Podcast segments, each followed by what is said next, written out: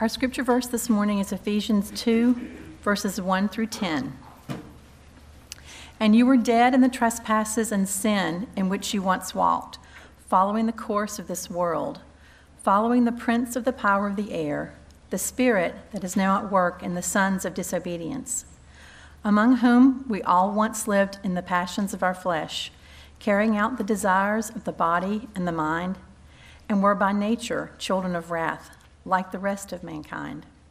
But God, being rich in mercy, because of the great love with which He loved us, even when we were dead in our trespasses, made us alive together with Christ. By grace you have been saved, and raised us up with Him, and seated us with Him in the heavenly places in Christ Jesus, so that in the coming ages we might show the immeasurable riches of His grace and kindness toward us in Christ Jesus. For by grace you have been saved through faith. And this is not your own doing, it is the gift of God, not a result of works, so that no one may boast. For we are his workmanship, created in Christ Jesus for good works, which God prepared beforehand that we should walk in them. Would you not find it helpful when you're faced with challenges and struggles and trials? Do you not find it helpful to have a teacher to instruct you, a mentor to guide you, or even a friend to kind of motivate you? I mean, when I think about trying to finish out this Christian life on my own, it's uh, intimidating to me. But when I consider uh, finishing out this Christian life, I, I need the instruction, I need the mentoring, I need the leadership, I need people to encourage me onward. And uh, that's what I love about this one time a year that we do these biographical sermons. You know, A.W. Tozer has written that uh, outside of Scripture, that Christian biographies are the greatest aid to faith.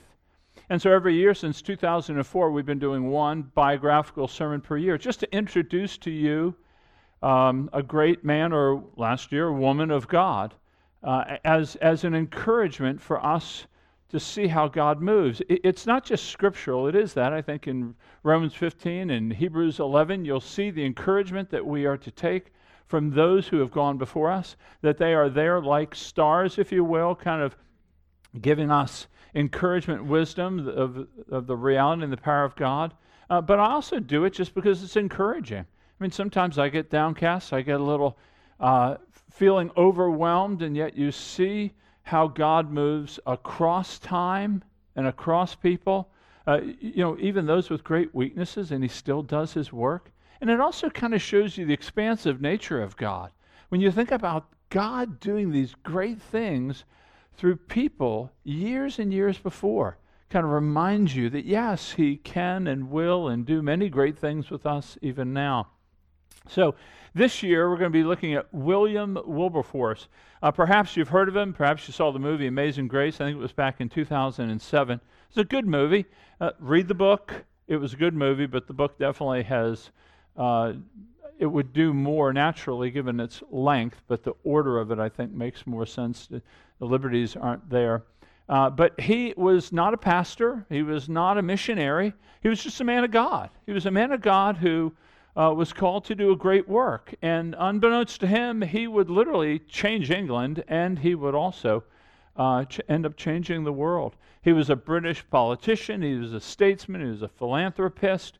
Uh, he did affect, along with others, the abolition of the slave trade and ultimately slavery in the British Empire.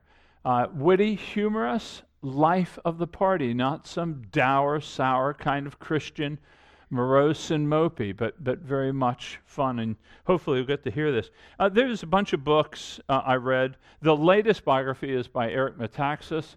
Um, it was very good, very readable. Um, you could, a couple hundred pages, 250 pages, a very good read on it. John Pollock is a, is a writer, uh, an older biography. In fact, I, I, think he's probably in his late 80s or early 90s if, if he hasn't passed away, but he actually interviewed the grandson of uh, Wilberforce. And, and, his is a very good read as well. And then Amazing Dad was this complete, the kids gave me this. Uh, I thought it was, I was the amazing dad, but it was about another dad. Uh, that broke my heart, frankly. Uh, but the kids gave it to me, or let's see, probably gonna, one of them will tell me who did it. Uh, Brandon and Katie gave it to me. and um, get a shout out. And, anyways, it, this um, uh, woman compiled all the letters. He wrote hundreds of letters to his children, and they are just amazing. They cover things from how to buy a horse to how to seek God in the midst of a major decision. Great book of just this compilation of, of a dad's influence through letter writing and engagement of his kids. Just fantastic. And, uh, and then, of course, Wilberforce wrote a book. It's entitled Shorter The Practical View of Christianity or Practical Christianity. And that's a very readable book as well. So, so those are, and we'll post those on the website uh, and uh, the names and, and the authors for you. Okay, so let's get right to it. So on August 24, 1759, on High Street in the city of Hull, which is a city maybe 200 miles north of London if you just take A1 straight up, it's right along the Hull River, which dumps into the Humber River, which dumps into the North Sea. It's the fourth largest seafaring port uh, in England at the time. He was a uniquely gifted and, by the way, you don't need to take notes, uh, not that you would, but, but I can give you the notes if you're interested in some of the specifics. Uh, but, anyways, uniquely gifted, very witty young man early on, but always fraught with physical illness. Uh, very small in stature, never got taller than five three, five three. And uh, to add salt, insult to injury, he struggled with being somewhat cross eyed, earning him kind of the the critical nickname of uh, Mr. Squintum, is what they would call him. His friends, though, tried to make up for it, and they said, Well, your eyes just make the sign of the cross, to try to encourage him. Uh, but before he would rise to the highest levels of government, he was, in fact, just Billy. He was the only son of four children, uh, but quickly knew suffering. His sister died when she was 14, his father died when he was 40, so he was fatherless at age nine. Of course, for the mother to cope, struggling with coping, he was sent, that is, Wilberforce was sent to his aunt and uncle who lived in Wimbledon. And it was there, uh, there it would be a unique time where they influenced him greatly, not just as an aunt and uncle, but spiritual influence. In fact, they, they developed a very close bond. He said, I was to be their heir. I loved them as if they were my parents.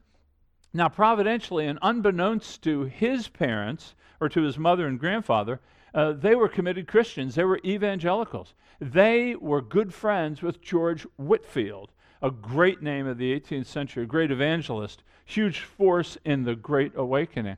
So, so they were influenced by him. Now, remember, at the time in England, Christianity was at a very low ebb. I mean, anybody that exhibited any outward sense of faith were called enthusiasts or Methodists. Maybe it was due to the religious wars, maybe it was due to the division that so often accompanies religion, uh, but they were very much against any outward expression, any words on religion. And so, um, yeah, so, and he also was acquainted with John Newton. John Newton was a friend of this family as well he would often come and do parlor preaching, that is, preaching in a home, not a church. Anyways, Wilberforce admits later, he says, Under these influences, my mind was much interested and impressed by the subject of religion. Now, seeing their spiritual influence, that is, the mother and the grandfather, saw this evangelical influence on their son, and so they went to London when he was 12 to rescue him. They were going to rescue him from such religious extremism. Grandfather said, If Billy turns Methodist, he shall not have a sixpence of mine. So that kind of shows you the antagonism towards religion. It may even make you feel a little bit like today. Uh, it was a sad day, of course, when they took him, both for the aunt and uncle, but also for young William. He, he loved them very much. But it was ironic what the mother said. So the mother gave a parting shot to the aunt.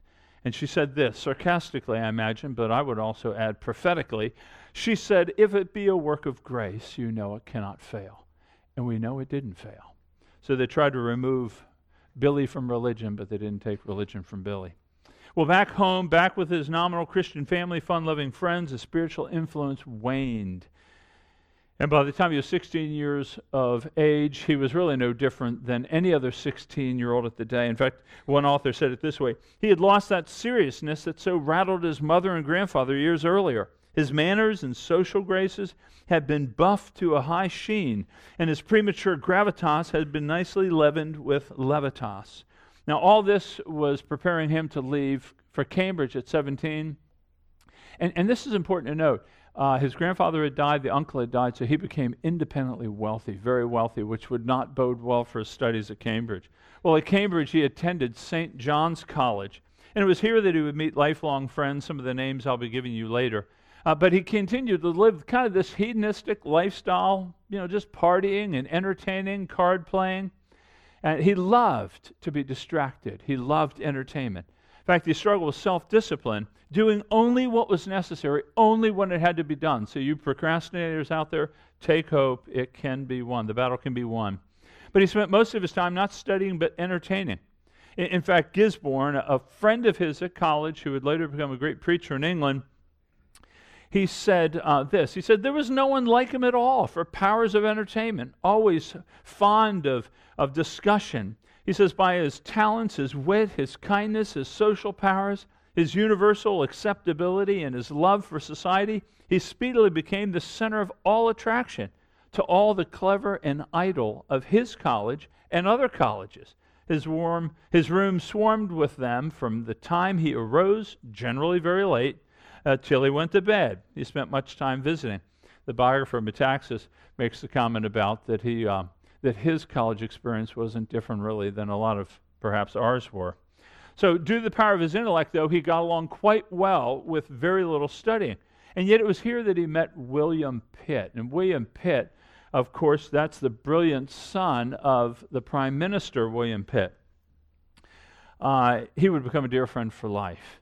It was in part due to Pitt's influence that Wilberforce entered politics, and they would go to the House of Lords just to listen to the just the debate between these different uh, governmental leaders. Uh, but it moved him into politics, and so that on October 31, 1780, at the age of 21, he was elected to the House of Commons as a member of Parliament. He represented the city of Hull, which is where he was born, and it cost him 8,000 pounds to win the election. That's what was necessary to buy votes at the time. It was customary that you could buy your way into office.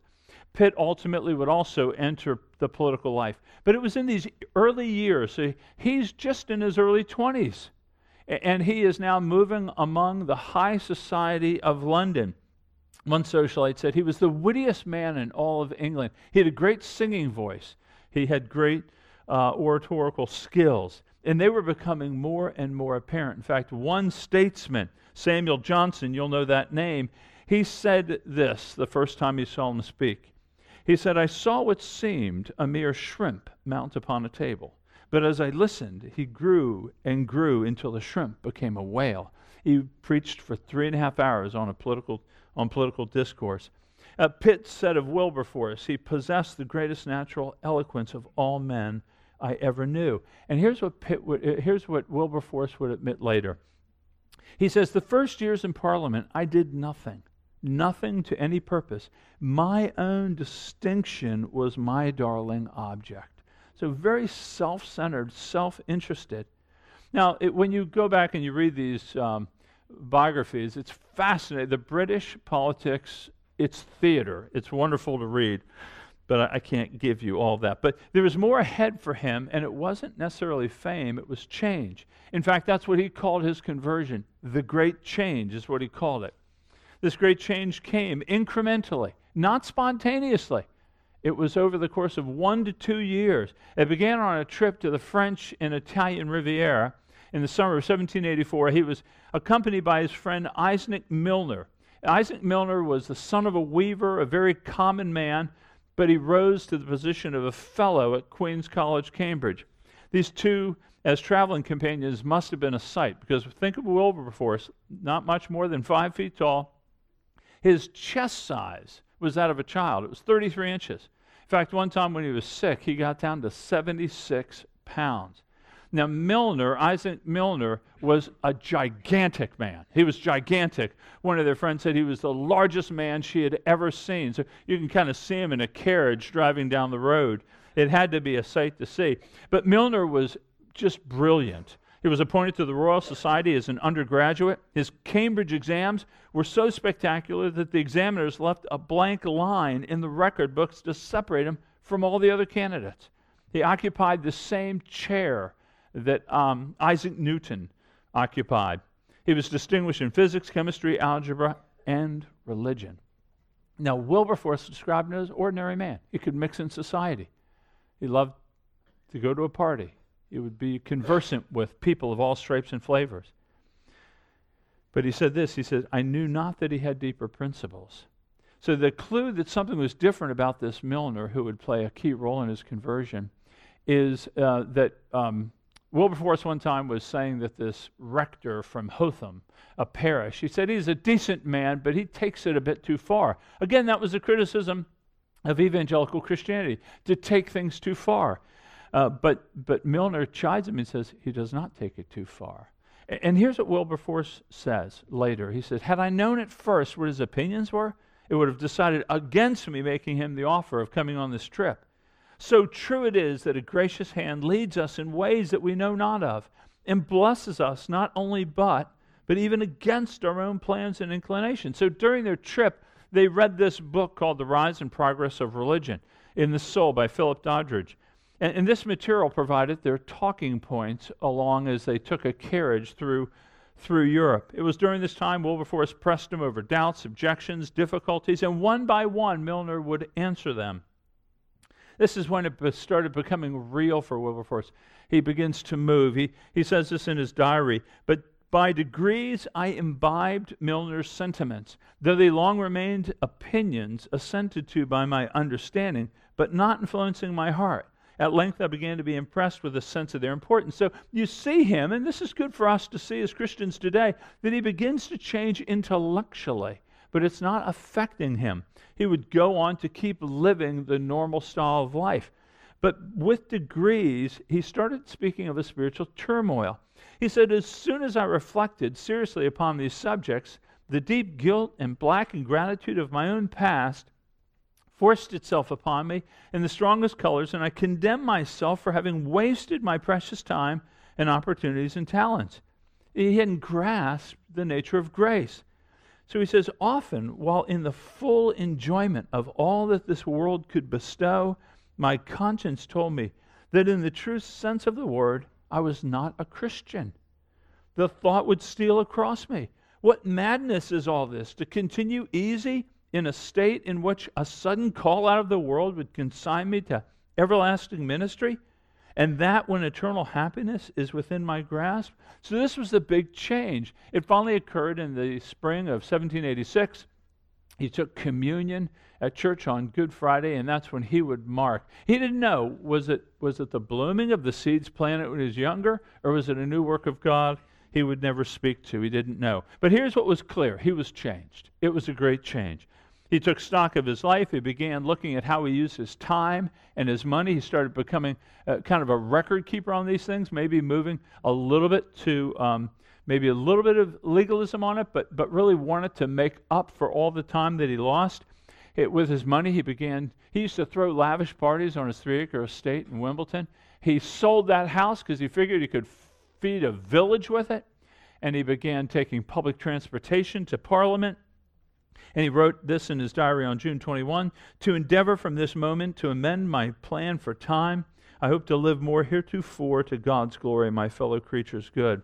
In fact, to make up for his wasted years at Cambridge, which he just regretted, he would spend a month a year just reading eight to nine hours a day on the classics and all the things that he should have been gaining when he was in college. Carroll said, I should have thought about the same thing with what I did at the University of Maryland. But whatever you think about his decisions, what happened was the gospel was working on the inside and it was beginning to come out. In light of this newfound faith, there was a crisis, though, because remember the context of England uh, or Christianity in England. Uh, he knew that he would be ridiculed in Parliament. He knew the opposition that he would face. And so he began to consider seriously a life of full time ministry. Go into a life of solitude. Go into the church, is what he was thinking, because how could he carry on a political life with faith? And so, you know where he turned? He turned to John Newton, that old friend that he hadn't seen in years. But he was so scared that he wrote Newton a letter and he asked him if he could visit. But he said, keep it in secret. He was embarrassed. He was scared of what he might be ridiculed for. In fact, when he got to see Newton that day on December 2, 1784, it says he was walking about the square once or twice before I could persuade myself to call upon the old Newton. So you see the honesty and the fear that he had. Uh, well, they met. It had been years since he had Newton, seen Newton. He was 60 at the time. Here's what Newton would say. He said to Wilberforce, he said, I always entertained hopes and confidence that God would sometime bring you to me. Sweet. Instead of insisting that he go into full time ministry, Newton encouraged him to stay in politics, be salt and light in the world. Newton would, re- would write to William Cowper, you know that name. Uh, there is a fount, his poet, wrote a lot of hymns that we sing. He says to Cowper, he says, I judge he is now decidedly on the right track. I hope the Lord will make him a blessing, both as a Christian and as a statesman. How seldom do these characters coincide, but they are not inseparable. So both Newton and Pitt were encouraging him to stay in it. Newton said to him, It is hope and believe that the Lord has raised you up for the good of his church and for the good of the nation. And so later on, uh, Wilberforce would write in his diary and say, My walk is a public one. My business is in the world, and I must mix in the assemblies of men or quit the post which Providence seems to have assigned me. This is a great word to those who even get a seminary education and stay in the workforce and utilize, and, and for all in the workforce. To Providence has given you a post to stay in it for His glory. Well, so he goes back, he's fully charged, take his faith, integrate it into the political life, and so he took on two great objects. That's what he writes in his diary. He says, God Almighty has set before me two great objects the suppression of the slave trade and the reformation of manners. These would dominate his life, these two things. Now, let's speak to the, the last first. That is the reformation of manners. That's not telling you, you know, what fork do you grab when you're at a fancy restaurant. The reformation of manners was simply the reforming of society, the reform, trying to bring civility and care back into society. What he did, in a word, was he sought to make goodness fashionable. That's what he sought to do. And it may seem hard, but let me remind you of the culture of 18th century England, particularly London and the bigger cities. It was brutal, it was violent. Remember, religion had not disappeared, but as one author said, it was defanged. There's nothing to it. The churches were there, the priests were there, the people went to the church, but any sort of active faith, vibrant affections for Christ, and a desire to live for his glory had been long washed away. In fact, alcoholism was at epidemic levels, at all levels of society, both high society and low society. The, the, only difference between the two were the drink of choice. One was claret, one was gin. The low society would drink gin. Uh, prostitution, rampant. This will blow your mind, but in London at the time, 25% of unmarried women were prostitutes. They had brothels, that were special in the sense that they had girls under 14. This is in a society such as England in the 18th century. Public hangings were commonplace. It had become a form of entertainment. It wasn't until Charles Dickens, a hundred years later, when he finally proved that hangings, public hangings, coarsen a culture. Animal cruelty. If you watch the movie, you're going to see how much he loved animals. He had a fox, he had a turtle, he had a crow, he had all these things in his house. It was like a zoo. But, but they would often, they bred bulldogs. You know, bulldogs were bred to bite the noses of bulls because that's a sensitive part of a bull. They clamp, and then bulls cannot throw them off. And that was entertainment for the masses. So this is the kind of society that he is in now. And so his desire to bring about a revolution of society. It was a noble one. So he encouraged King George II to issue a royal proclamation for the encouragement of piety and virtue and for the preventing of vice, profanity, and immorality. And he wanted to start with the leaders of Parliament, starting with all the leaders, that they might lead the change in society. But he also wanted to establish a greater punishment of the lesser laws. Remember, back then, the crown or the palace didn't bring indictments as the state can now. So there could be illegal things operating, but unless someone is being impacted negatively, they might just run on and on, no one to bring charge against them. So he wanted to bring the idea of punishing lesser crimes so as to dissuade greater crimes. Here's what he says The most effectual way to prevent the greater crimes is by punishing the smaller crimes and by endeavoring to repress that general spirit of licentiousness which is the parent of every species of evil. I know that by regulating the external conduct, we don't, we don't change the hearts of men, but even they are ultimately to be wrought upon by these means. Now, what's interesting is hundreds of years later, 150 years later, George Kelling and John Wilson introduced the same idea. Go after the smaller offenses, it dissuades the greater offenses. This is exactly what New York City did just a little bit of years ago when their crime rate dropped to the lowest because they went after the lesser so as to get the greater. See, he was way ahead of his time in politics. Well, toward the end of 87, he wrote his book, and this is the one, the key book that he wrote. It, it was titled A Practical View of the prevailing religious system of professed Christians in the higher and middle classes in the county, in the country, contrasted with real Christianity. That's a title that's going to get you book of the year, won't it? but he simply wrote the book to explain his conversion, and he wrote the book to explain how false religion or a religion based upon morality will do no good to a society. In fact, he says this far different is the humiliating language of true Christianity. From this, he unpacks that universal depravity of man and his fallenness, affected his reason, perverts his affections, leaving his conscience stupefied. Here's what he's arguing that a low view of sin, ignoring the power of sin, is going to cause us to have an inadequate assessment of the world. We're going to have an inadequate appreciation for our Savior, and a tendency to find the hope of salvation rests within us getting better. It's just modern liberalism, what we face even today. So he sought the reformation of manners, and he did, prison reform and the like. But then he went after the abolition of slavery, and this is what the focus of the movie, if you watch the movie, will be about. This is the first great object of his life, the slave trade. It really is just, yeah, it's hard to speak about it was a practice of trading in human life, transporting specifically what he went after is not slavery in general, he just went after the trading of slaves first.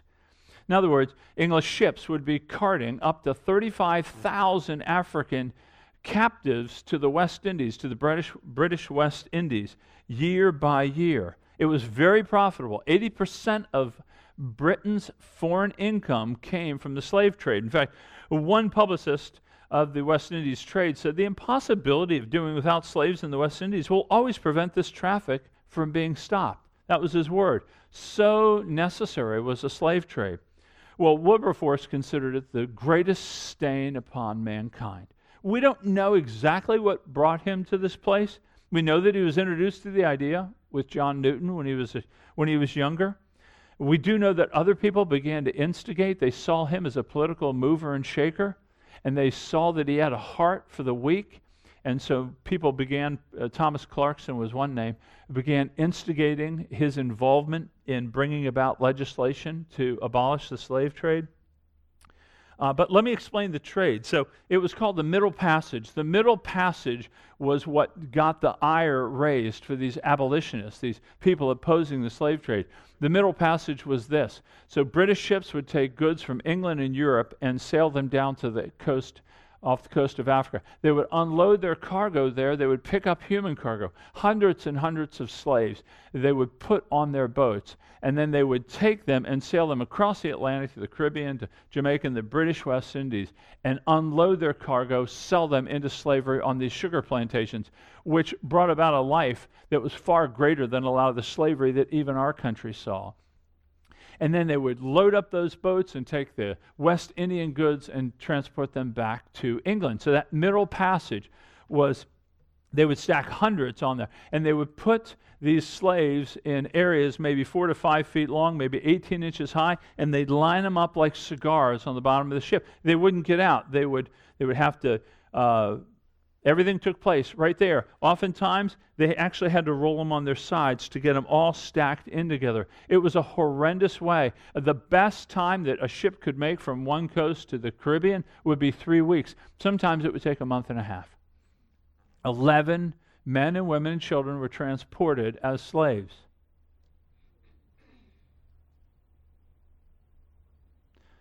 One point four died in route. It's over 10%. Uh, what incident brought this about was called the Zong incident. The Zong was the name of a ship, and this ship was captained by a poor seaman. Uh, because it took him four months to get across. He was spending time trying to fill up his boat with slaves. And what was happening was, as he was crossing the Atlantic, some of these slaves were beginning to die. Now, that was fairly commonplace, but many were dying, many were getting sick, and he began to think, I will not make any money if I don't get to the Caribbean and have these. And I won't even tell you what they used to do to make them look healthy. But when you read it, you'll just, yeah, you'll be overwhelmed. And so he didn't think that much of his cargo was going to make it alive. And depending upon how much made it alive and how, much were, how many men and women were sold, would be his profits.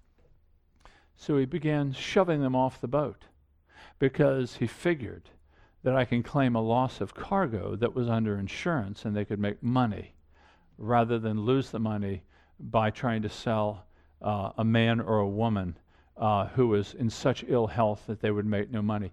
Pushed 131 people off the boat in the middle of the sea with chains that just sank to their deaths. Well, that galvanized many of these people that had been doing work independently. Because up until the 70s, 1770s, there wasn't this united effort. 1774, John Wesley came out publicly with a pamphlet, said thoughts on slavery. This was followed by publications on the slave trade and treatment of slaves. So the public is beginning to be aware. Remember, England did not have, I think they had a total of 14,000 slaves in England. Nobody saw slavery as an issue. They just, it was just part of the world and part of doing business. So all this began to open the eyes of the public. Um, but the critical time was in May 17, 1787. So there's William Wilberforce, William Pitt, who was prime minister, 24, earliest prime minister of England's history, and then William Grenville, who would later become a minister. These three Williams were under this great English oak on William Pitt's property all 27 years old, and they said, well, We're going to abolish the slave trade. We're going to work. These are 27 year olds taking on that task. So within two years to the day, Wilberforce began uh, putting forth legislation. 12 resolutions in the year 89 alone. He said, I confess to you, so enormous, so dreadful, so irremediable did its wickedness appear that my own mind was made up for abolition. Let the, be, let the consequences be what they would.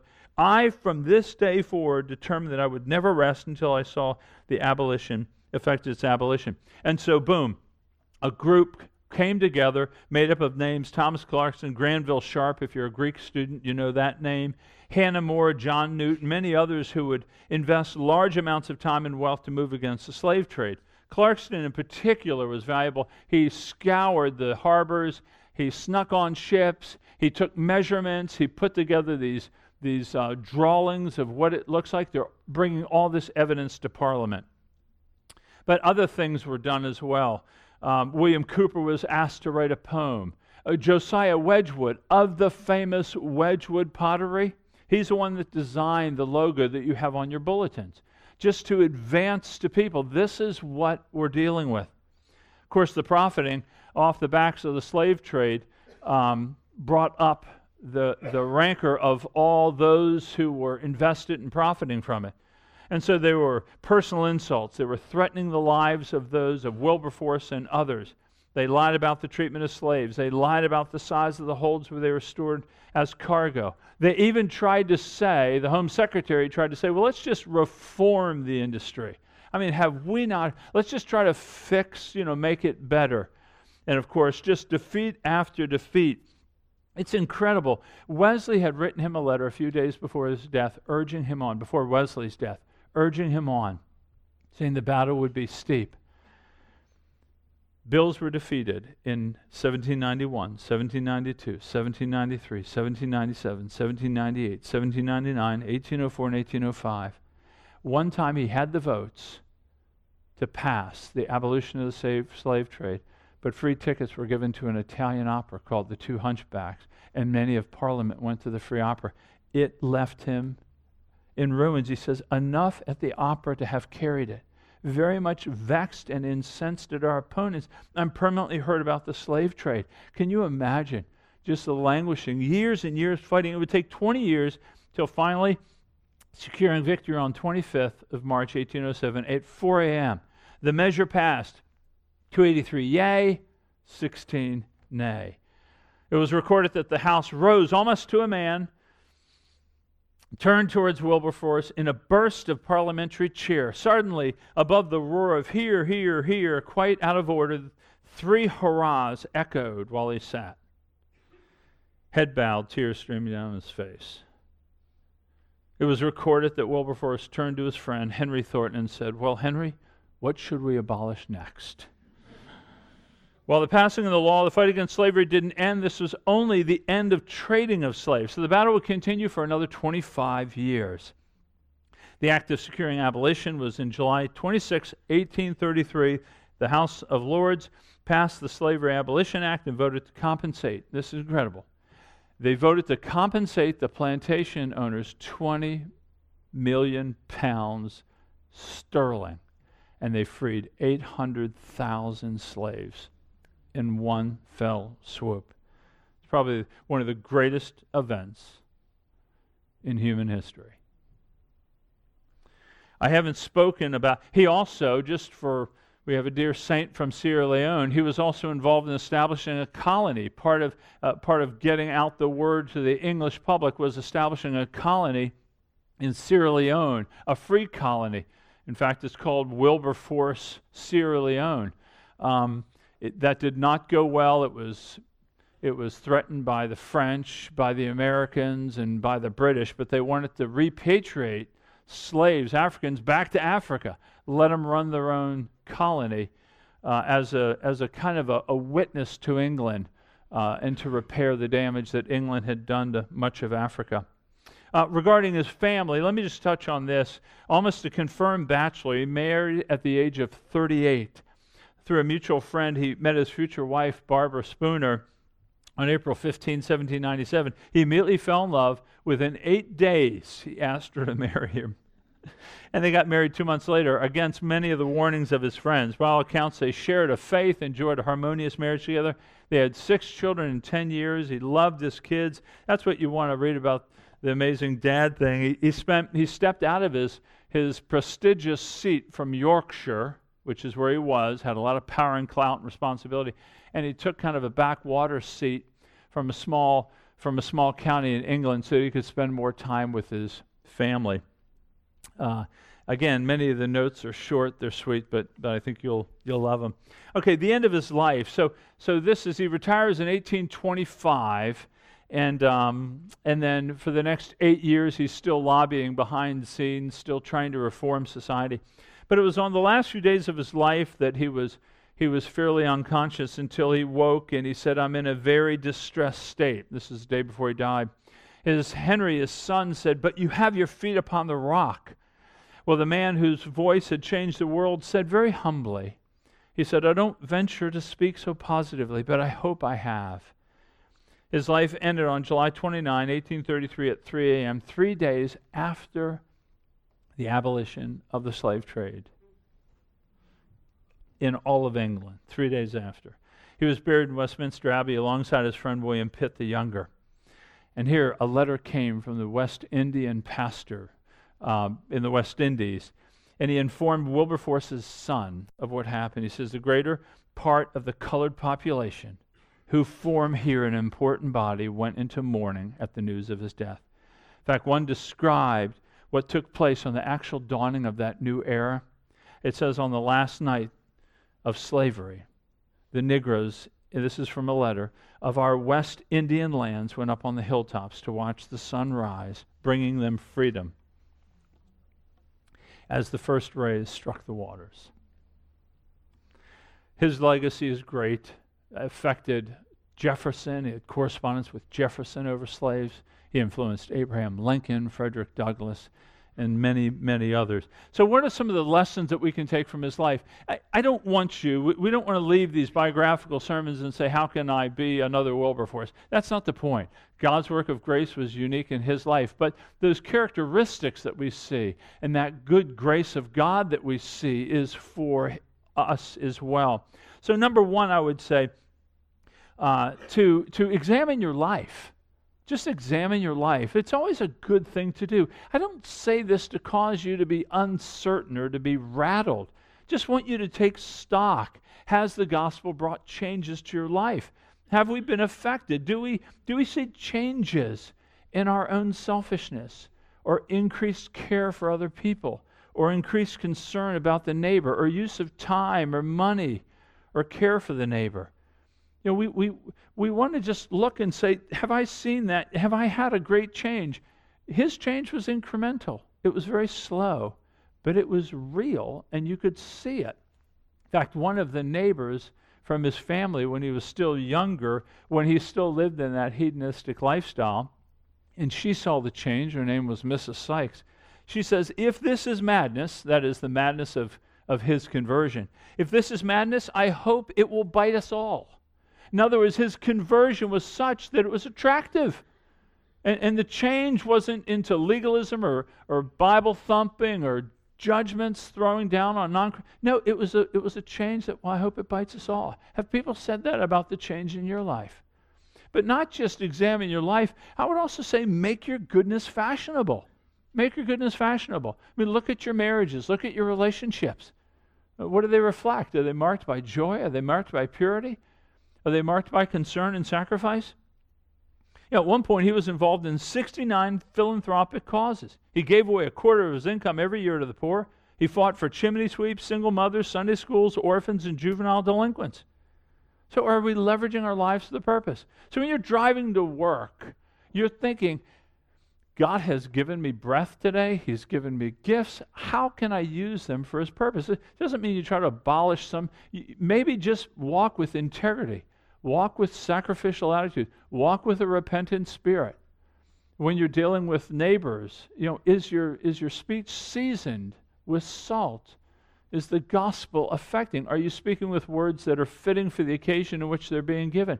So, I mean, look at your lives and just see am I making fashion, am I making goodness fashionable? I mean, do people look at it and say, wow, I hope, I hope that bites me as well? Uh, thirdly, remember perseverance and patience are the keys. He persevered over and over. Over 45 years, he worked for this, suffering defeat upon defeat upon defeat. They thought it was going to pass in 1804. He says, I've been so disappointed that I rejoice with trembling and, and shall scarcely dare to be confident until I actually see the order in the Gazette. In other words, he wanted to make sure that he saw it in the newspaper to believe it actually happened. But just remember this in Ecclesiastes 9:11 says the race the race goes not to the swift. It's the slow and the steady. Think tortoise, not hare. Change comes through perseverance and patience. What have you given up on that's a godly and noble task that you want to pick back up again? And, and sense, God, are you leading me to do this? I would also say face trials with faith. His life was a colossal success and yet it was shot through with struggles and suffering. I've told you about some of his physical sufferings. He struggled with colitis uh, the majority of his life. He struggled with, with stature issues, not being short, but a curvature of the spine. That toward the end of his life, he had to live with a brace because his head would just rest on his chest. He struggled with all kinds of issues. As I said, getting down to 76 pounds at one point. And yet, in, and not just physically suffering, he suffered he suffered um, familial. He lost not just a dad, not just a sister, he lost his two daughters. One was 22 at, from tuberculosis, and one was 31. Not only that, he, he lost financially. He invested a large chunk of his estate in the business of one of his sons, who was not a good businessman, and lost it all. So, this wealthy, independent man that literally abolished the slave trade had to live with his children at the end of his life. He had to live between two houses, between two sons. And yet, here's what he says about it. Can you imagine? You lose everything, and now you're relegated to live with your children? After being generous all those years? After, after being such a man of the country? And here, how would you take it? Here's what he says. He says, "The loss incurred has been so heavy as to compel me to compel me to descend from my present level and greatly to diminish my establishment." In other words, i.e., no house. But I'm bound to recognize in this dispensation the gracious mitigation of the severity of the stroke. He's looking for good from God. He says, Mrs. Wilberforce and I are supplied with a delightful asylum under the roofs of our two of our own children. And what better could we desire? A kind providence has enabled me with truth to adopt the declaration of David that goodness and mercy have followed me all the days of my life. And now, when the cup presented to me has some bitter ingredients, yet surely no drought can be deemed distasteful when it comes from such a hand and contains such grateful infusions as those of social intercourse and sweet endearments of filial gratitude and affections. How can I reject God? He's giving me to love and enjoy my family at the end of his life. So, facing trials, what trials are you in? How has God's gracious hand appointed you for that? And then, last thing I would simply say is to do hard things in community. This battle with slavery, you're going to see Wilberforce taking the main, but, but he wasn't the only one. There were many, many hundreds of people. Hannah More was another one, James Stephen, Thomas Wilson, James Ramsay wrote a, a piece that was uh, hugely influential in, in, changing the hearts of, of Britain. Uh, Charles Middleton. Uh, so there's names that we don't even know that played a huge role. He did it in community. You know, you've often heard of the clap uh, the Clapham community or sect it was called here. Uh, Clapham was a place in London, East London. Now it's, of course, in the center of it. Back then it was in the country. Henry Thornton, his, I think, cousin, bought a huge house with 11 bedrooms and bought the houses around it. And all these Christian businessmen and politicians all chose to live there for a season, together working at effecting change. We don't do things individually, there is no Lone Ranger. Uh, we do things as a community. It raises up the importance of the church and your relationships here. So here we have William Wilberforce, a, a great life, uh, very accessible books. Let's just take a moment and ask God to apply by His Spirit uh, what He might from the sermon to draw us in just a, an incremental way toward Himself. And then I'll pray for us in a moment.